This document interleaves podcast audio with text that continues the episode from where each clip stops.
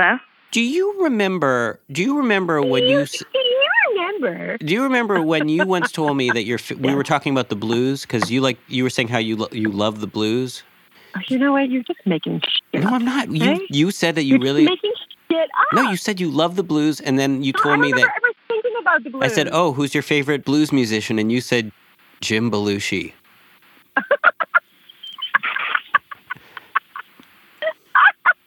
I said, "Really? There's so many great like blues." You're such an idiot. Oh my god.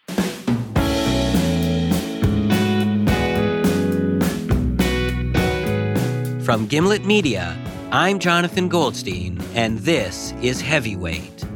Today's episode Becky and Jo.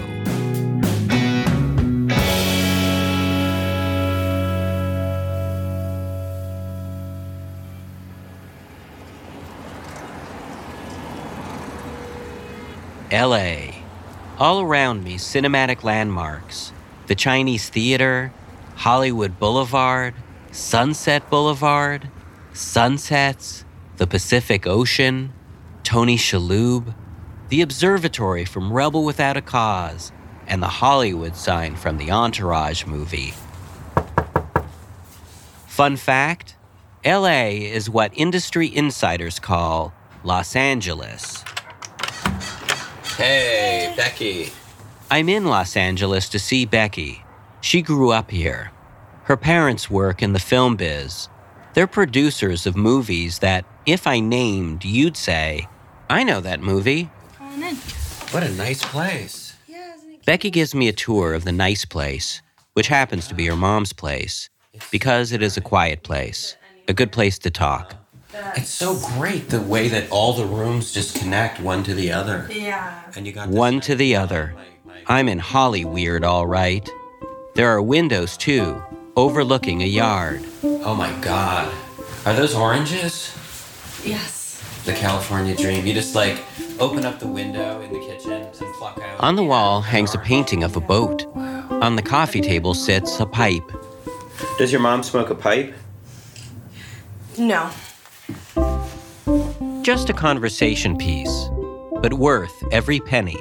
Because as the tour draws to an end, the conversation begins.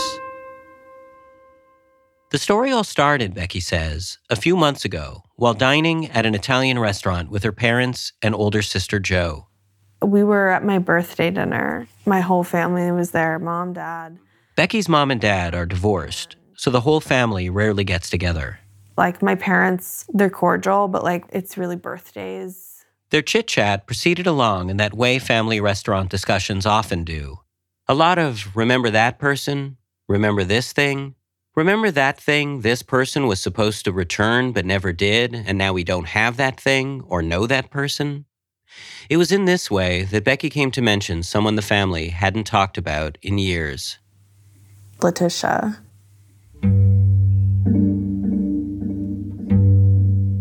As soon as the name was uttered, Becky could see the power it still had over her older sister Jo, even after so many years. Becky brought up Leticia. This is Becky's sister Jo. For her, the very word was like a gut punch. But as she looked around the table, Jo saw their parents were struggling to even place the name. It felt like people were trying to remember Leticia, like it was this hazy thing. Everyone held little snippets. Leticia drove a red car. Leticia had small hands. Leticia was very beautiful. As the family batted around half memories, Jo remained quiet. Becky watched the emotion sweep over her sister's face. Across the table in this very loud restaurant, I just got this wave of sadness about Leticia. Leticia was Becky and Jo's babysitter. Until one day, 20 years ago, when she suddenly vanished from their lives.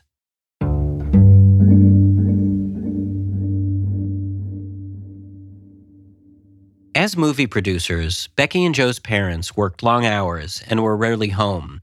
So, from the time they were toddlers until they were young teens, the girls were looked after by a parade of babysitters, one after the other. We had a babysitter named Melissa. We had a babysitter named Robin. There was a babysitter named Maeve. We had a babysitter named I don't remember too much about Adriana. 16 babysitters in total.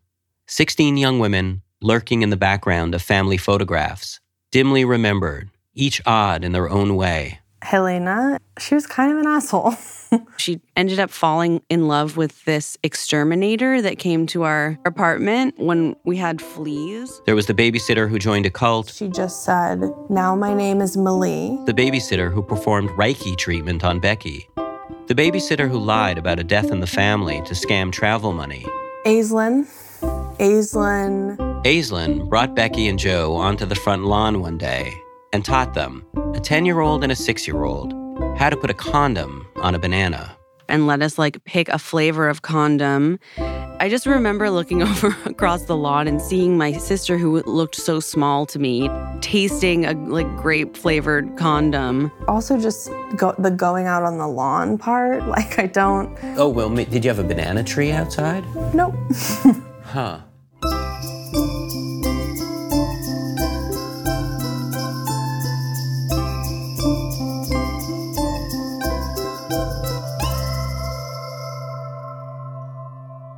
Becky and Jo's parents were always absent, so all the caretaking fell to the babysitters. They fed the girls when they were hungry, comforted them when they were upset, became integral to their lives. And then, after a couple of months, they usually left. It walloped Jo each time. To have all these women come and and go and and choose to go, um, it kind of felt as though you know they were hired to be our friend, and then we were just too much, or there was something that was too much to even make money worth being our friend. I I just really felt like I had no one. But then came someone.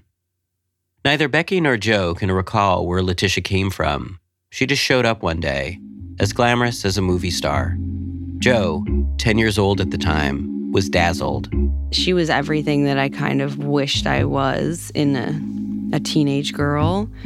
Her hair was straight, and I wanted to straighten my hair, and long nails, and I bit my nails. She wore spaghetti straps, and she was like a grown up popular girl.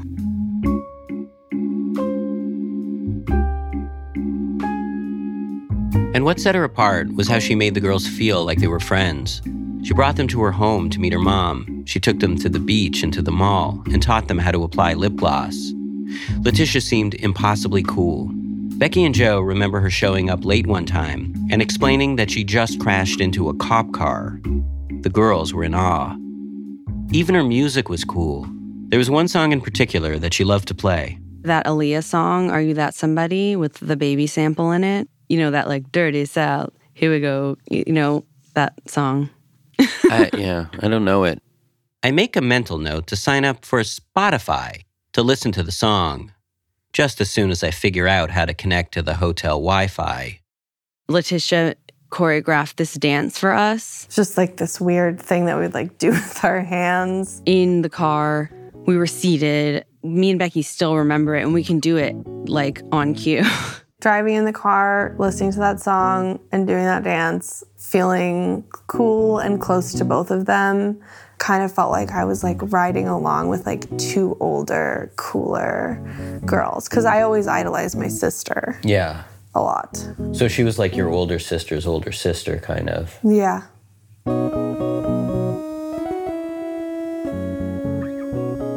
Leticia would just like lie on Jo's bed with her, like kind of like on her stomach, like pillow talking, sharing secrets or something. I think that Leticia genuinely lo- like really loved my sister. Leticia made them feel like she'd be sticking around. But in the end, she only stayed a couple months. And of all the departures of all their babysitters, Leticia's was the most brutally abrupt. The last day Becky and Jo ever saw Leticia, they were all hanging out in the kitchen. And when thinking about what drove Leticia away, this is the moment Jo always returns to. It was after school, and Leticia was making her a smoothie. I accidentally I knocked over the smoothie I was just so excitable around her, I think. And um, she kind of dropped to her knees, and I tried to help her pick it up. And she seemed pissed, and she was like, It's okay, I got it. For the rest of the day, Leticia seemed distant. The next afternoon, as always, Becky and Jo waited for Leticia to pick them up outside their elementary school. We just didn't see her car, and we were waiting. She was sometimes late. You're like, Oh, it's okay, like five minutes. She's just really late. Five minutes turned to 10, turned to half an hour. Jo took a seat on the grass, and then so did Becky. Other cars came and went. An hour, an hour and a half. As the school emptied out, it took on a faraway, ghostly quality. I remember the light changing. Um, also, Becky's face changing and looking more to me. Becky's face to me was a huge emotional compass because she was so much younger than me. Jo's first impulse in scary, uncharted situations was to reassure herself by reassuring her sister. She'd explain to Becky what was going on or tell her things would be okay.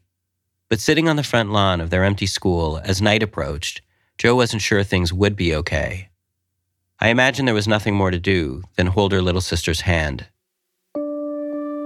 Two or three hours went by, and we were like sitting on the grass, like both of us just crying.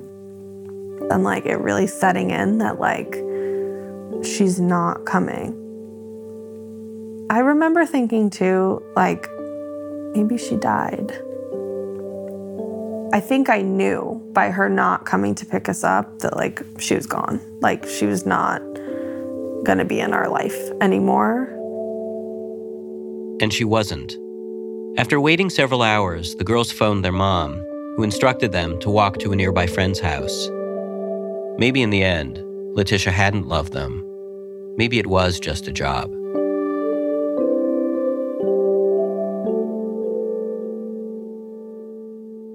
Leticia was gone without explanation, but Jo knew it had to be because of that smoothie. Whatever the case, by the very next day, Leticia had been replaced. Becky and Jo's mom had work to get back to. The problem was solved the way our parents looked at it, which was, you know, they're they're okay, they have supervision, but I was just so heartbroken. Even all these years later, when Jo talks about it, it's in the language of a first breakup. Leticia's disappearance even comes up in therapy. With each new relationship, Jo's biggest fear is that the person she's with might suddenly disappear, just like Leticia did. Since that family dinner, Becky hasn't been able to forget the sadness on her sister's face. But whenever Becky prods her about it, Jo brushes it off or changes the subject. But Becky knows her sister, and she can tell she's hurting. And she wants to help. As the older sister, Jo took care of Becky. Becky's now 27 and Jo is 30. She's still the older sister, but Becky feels the time has come for her to take care of Jo. If Leticia's out there, Becky wants to find her and ask, What happened that day? I want to talk to her.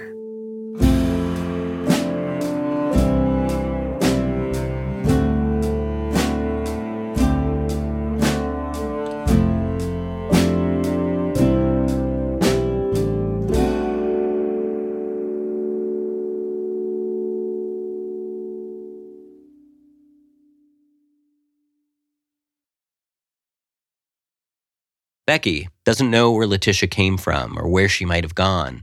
She's not even sure of Leticia's last name. Okay. Which is why Becky has chosen to wade into that swamp of collective memory known as the Family Storage Unit. I feel like there's only so much time I can spend in here, just like because I know how many rats are in here. The storage unit isn't lit, and Becky forgot her flashlight at home. So she uses the light on her phone to scope out the room. Inside are boxes piled atop each other, containing years and years worth of old school assignments, VHS tapes, and birthday cards from barely remembered family friends. There's makeup in here that's like 20 years old. She's here to find Jo's childhood address book. When Jo was a kid, the way that some people might collect autographs, she collected addresses. So every time she met someone new, Jo would scrawl their address into a little book with a hologram dog on the cover.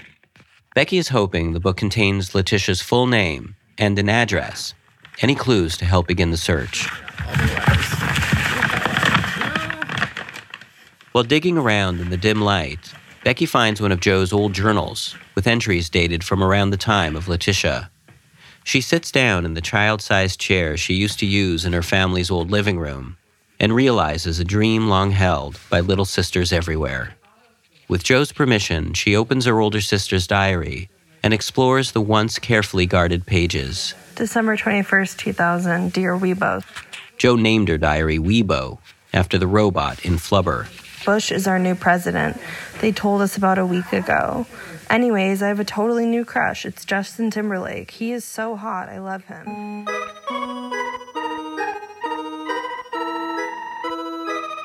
She declares on December 23rd, 1999, that her relationship with Leonardo DiCaprio is over. She says, P.S. Leo is over too. He is a pardon my French gaylord.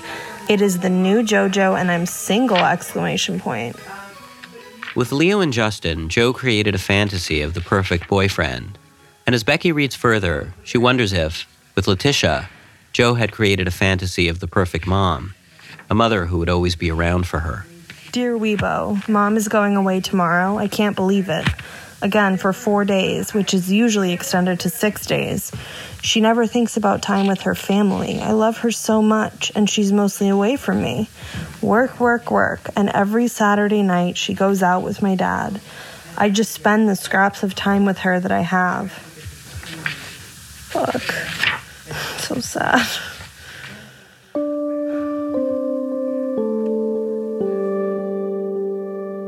Alone in the dim light of the storage unit, Becky puts the journal down and continues her search.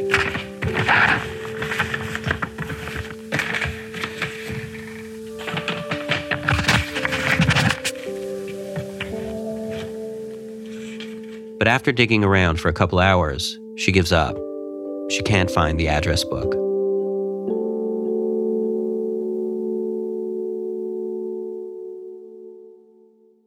It seemed like the storage unit had been a dead end.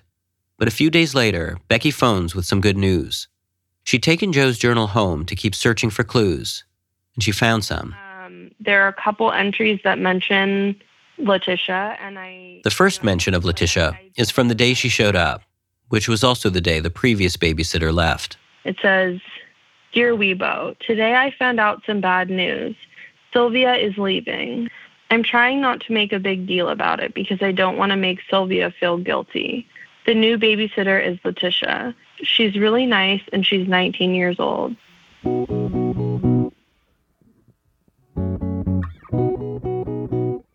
August 3rd, 1998, Leticia and I have found one thing in common. We're planning a Leo night. We both love Leonardo DiCaprio. Love Jo. Uh, and and what what else do you have there? There's September 6th, 1998. Dear Weebo, today Leticia's coming to babysit. I love Leticia. She's the best. She's one of those babysitters that actually does stuff with you. Like, for one, she will take you to the pier. Two, she goes on the rides. A lot of my old babysitters weasel themselves off the rides, but not Leticia. She rocks. She's coming at 1. But only a few weeks later, Leticia was gone. And for Jo, her disappearance was so painful that it bled into the departures of the babysitters that followed. Dear Weebo, Aislinn and Hillary are leaving. I don't want them to go. Well, at least they told us. Unlike Leticia, we need to find a babysitter that will actually stay. I gotta go to school. I love you, Joey.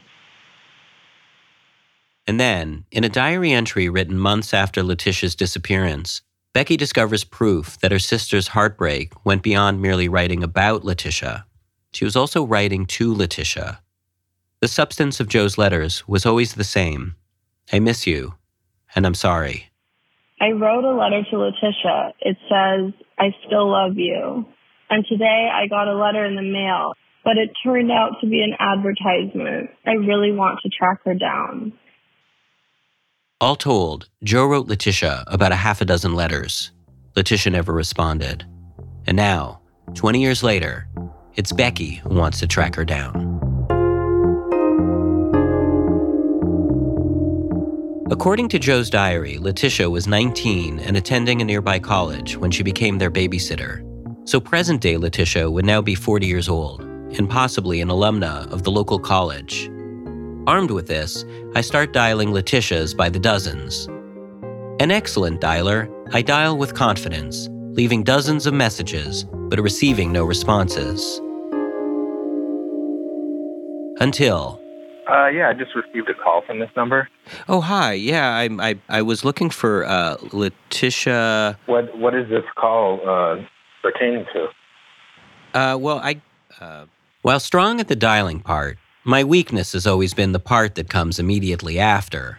There's a couple of uh, people who wanted to reconnect. Um, she was a part of their past. Who- Is this the who- right who- phone number or? Sorry? Who would that be? Who would that be? Um, she was their babysitter uh, in the late 90s. Oh, okay, that's interesting.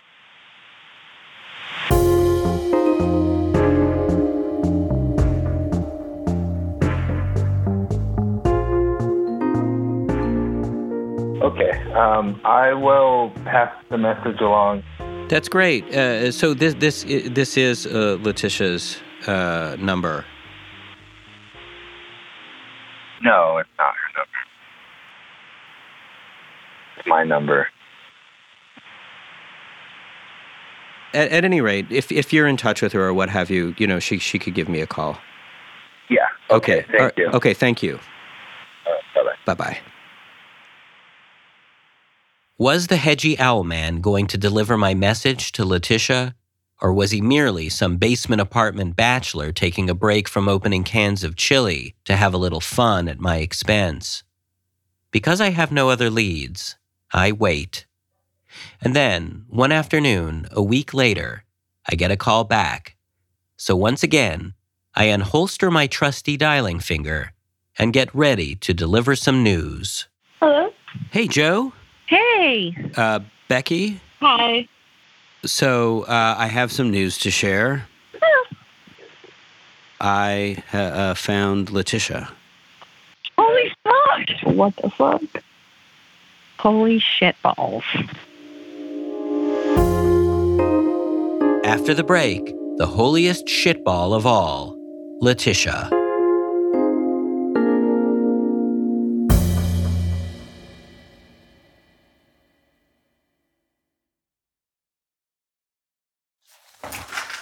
Hi. Nice to see you all. We've arranged to meet at a place near Leticia's house to talk about what happened that day long ago. It turns out that Leticia still lives in the same neighborhood where she used to babysit Becky and Jo. The sisters are the first to arrive. So, uh, Leticia's supposed to be coming soon. Okay. Um, do you want to sit there? Sure. And because I thought I would sit here and then I, After detailing my elaborate seating chart, I offer refreshments. I have some water and glasses for the water. We fall into a nervous quiet. Jo, swimming in decades old emotions, seems especially unsettled. When you said you found her, I was like, wait, I don't know this person at all. It's so, like, the last time I saw her was the last time I saw her. Like, it's so weird. Like, And then we wait. and wait. And wait. Becky and Jo sit on the couch side by side, listening to the cars pass by. Five minutes turns to 10 minutes, 10 to 15. Until finally, a knock at the door.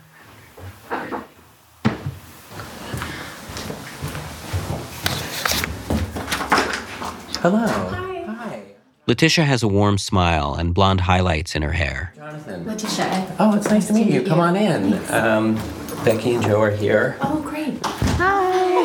oh my God. That's the last time I saw you. You were just kids. As per my seating arrangement, Becky and Jo are on the couch. Leticia sits down on the chair opposite them. Um, so I, I maybe we can. I don't know how to to to start exactly, but maybe maybe What with all my planning out the seating arrangement, which so far seems to be working like a charm, I hadn't come up with a plan for how to actually begin a babysitter babysatted reunion. So, I figure we should begin at the beginning, with how Leticia came to be hired in the first place. Do you remember like uh, there being an interview? Do you remember initial impressions of of? Um, so I think I found a posting maybe on Craigslist. I want to say I, I did. I interviewed with your mom. Um, you know, What didn't come up in the interview, Leticia says, is how big the job would be. It wasn't just looking after Becky and Jo. She also had to do the cooking, laundry, and house cleaning. Leticia was barely out of high school and clearly in over her head. It was the beginning of a tumultuous period in her life. When I started to work uh, with with you girls, it was like I was going through like a breakup and like just my whole world kind of felt like it was just you know unraveling. Yeah. You know, it was just like it was overwhelming.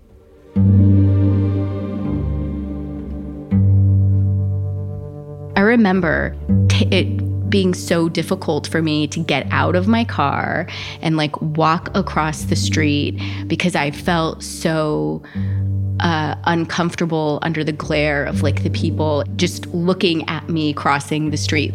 I don't know. I felt very like vulnerable in the world. Leticia began to overeat compulsively, and when she gained weight, it filled her with self hatred.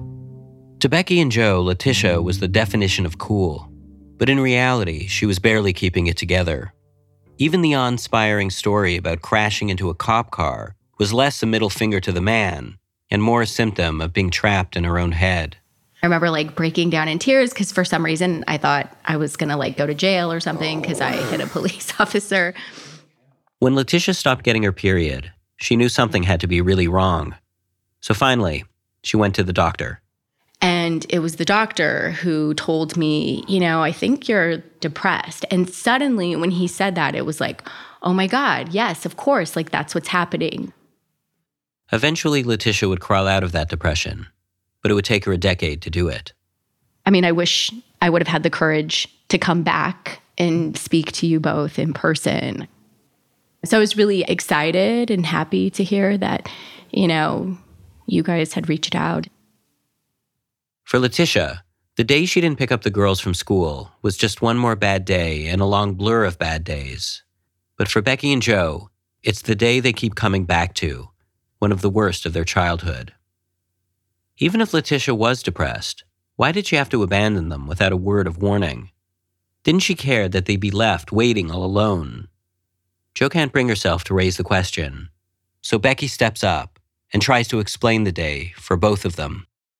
We sat together on the grass, and I just remember like the last car, mm-hmm. like, and then sort of this panic setting in of like, we're alone, and like, yeah, we waited a really long time. And I remember being worried that like you were okay.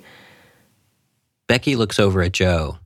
Just like when they were kids, they study each other's faces, looking for direction, trying to figure out their next move. Tentatively, Jo weighs in, Yeah, I mean that that is what happened.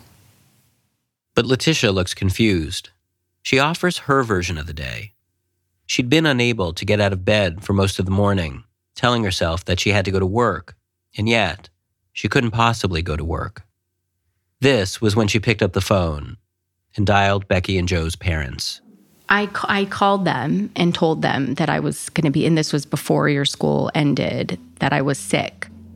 But I did call, of course, I called and told them, and this was before your school was out, that I'm sick and I'm, you know, I wasn't going to come in that day. And that was the day. That was that day. No one ever told us that at all.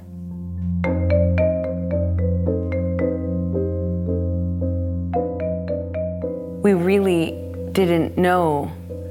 We we really and it's been I'm 30 years old.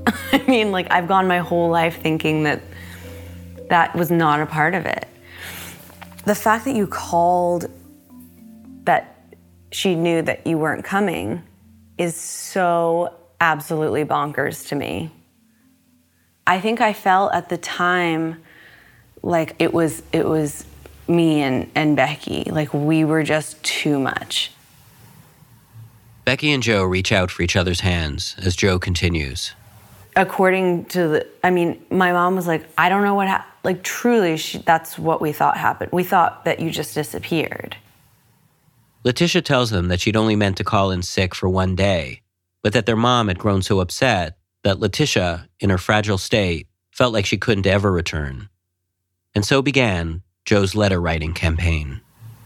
I, after you left, wrote like countless letters to you.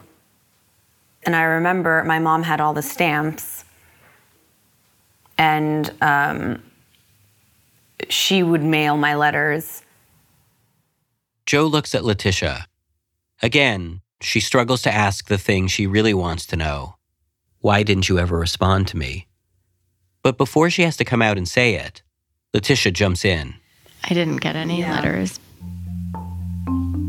I never received any letters. Jo takes in Leticia's words and speaks in a whisper. That makes me so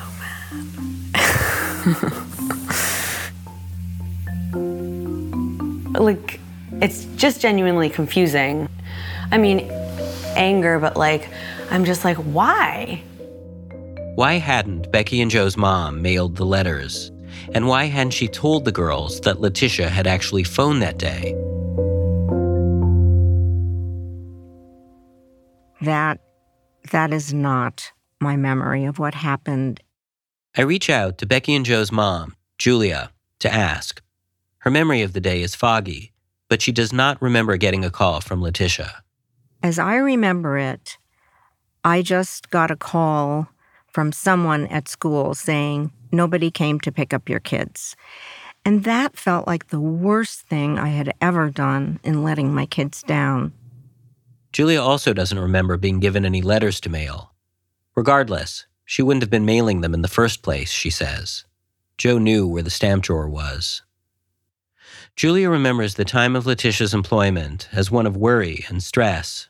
She was producing about a half a dozen film projects at the time, and was always exhausted. She kept long hours during the week, and on weekends, she read the scripts that arrived at her doorstep in a huge pile. I didn't feel like I had to apologize to my girls for having a career, but I did see that they kind of resented it. Um, and I could I could understand why because it did take me away from them. Julia herself understands what it means to grow up with an absent mom. Her own mother was a New York talent agent who was always distracted with work and handed her off to a series of housekeepers. And I had my own memories of what I resented. Like my mother did not get up in the morning. She liked to sleep late. And so she didn't get up in the morning when my brother and I went to school. So our lunches were always made by the housekeeper. I, I just remember wishing that my mother had made my lunch herself. You know, when I became a mom, I think I hoped I would do better, but I when I got there myself, I saw how hard it was. But she was always sure to make the girls' lunches herself, taking care to drop a note in saying she was thinking of them, that she loved them.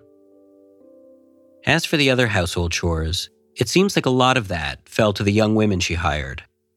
For Julia, being responsible for the cooking and cleaning while working a more than full time job was too hard. And it was made even harder by an agreement struck with her husband early on in their marriage. My husband, I mean, it was clear he never he never wanted kids as much as I did, and he I think he loved them once they got here, but it was my deal. And I was fully 100% responsible for all child care duties and everything. And that was something that was a bit of a problem in my marriage. you know, which ultimately en- ended in divorce.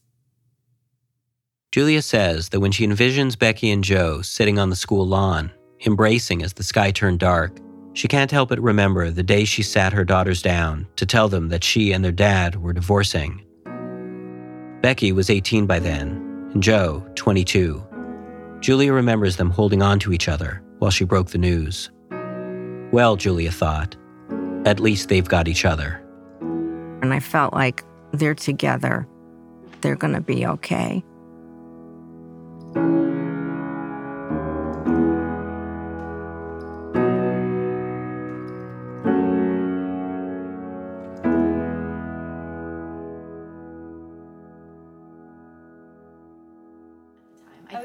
Yeah, you were 10. I remember because. Um, After hearing what their mom remembers, Becky and Jo say that there's probably no way to ever know for sure what happened. Back then, Julia was just trying to survive. And so was Leticia. They each remember things differently, and some things they don't remember at all. We were, I remember making a smoothie with you and spilling the blender, and I thought that that was the that reason. that was the reason. When Jo brings up the spilled smoothie, this painful regret she's carried with her well into adulthood, Leticia tells her that she has no recollection of any smoothies at all. And so Jo pulls out another pivotal memory. I have a question. Do you remember that Aaliyah dance? No. Or doing it? Leticia shakes her head. She doesn't remember, but the sisters do.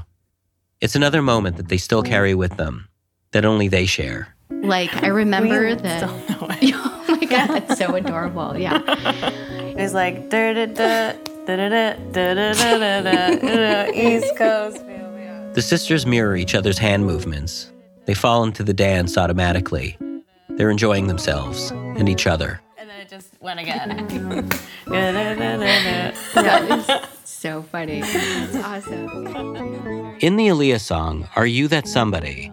Aaliyah poses a question Are you that somebody? Because of a hotel Wi Fi situation, I've yet to listen to the song. So I don't know whether Aaliyah ever gets her answer. like five, six, seven. We were never really dancers. But watching Becky and Jo, it's clear they've gotten their answer. Becky and Jo's somebody was neither babysitter nor parent. The one constant the sisters always had was each other. I care a lot about my sister. Yeah.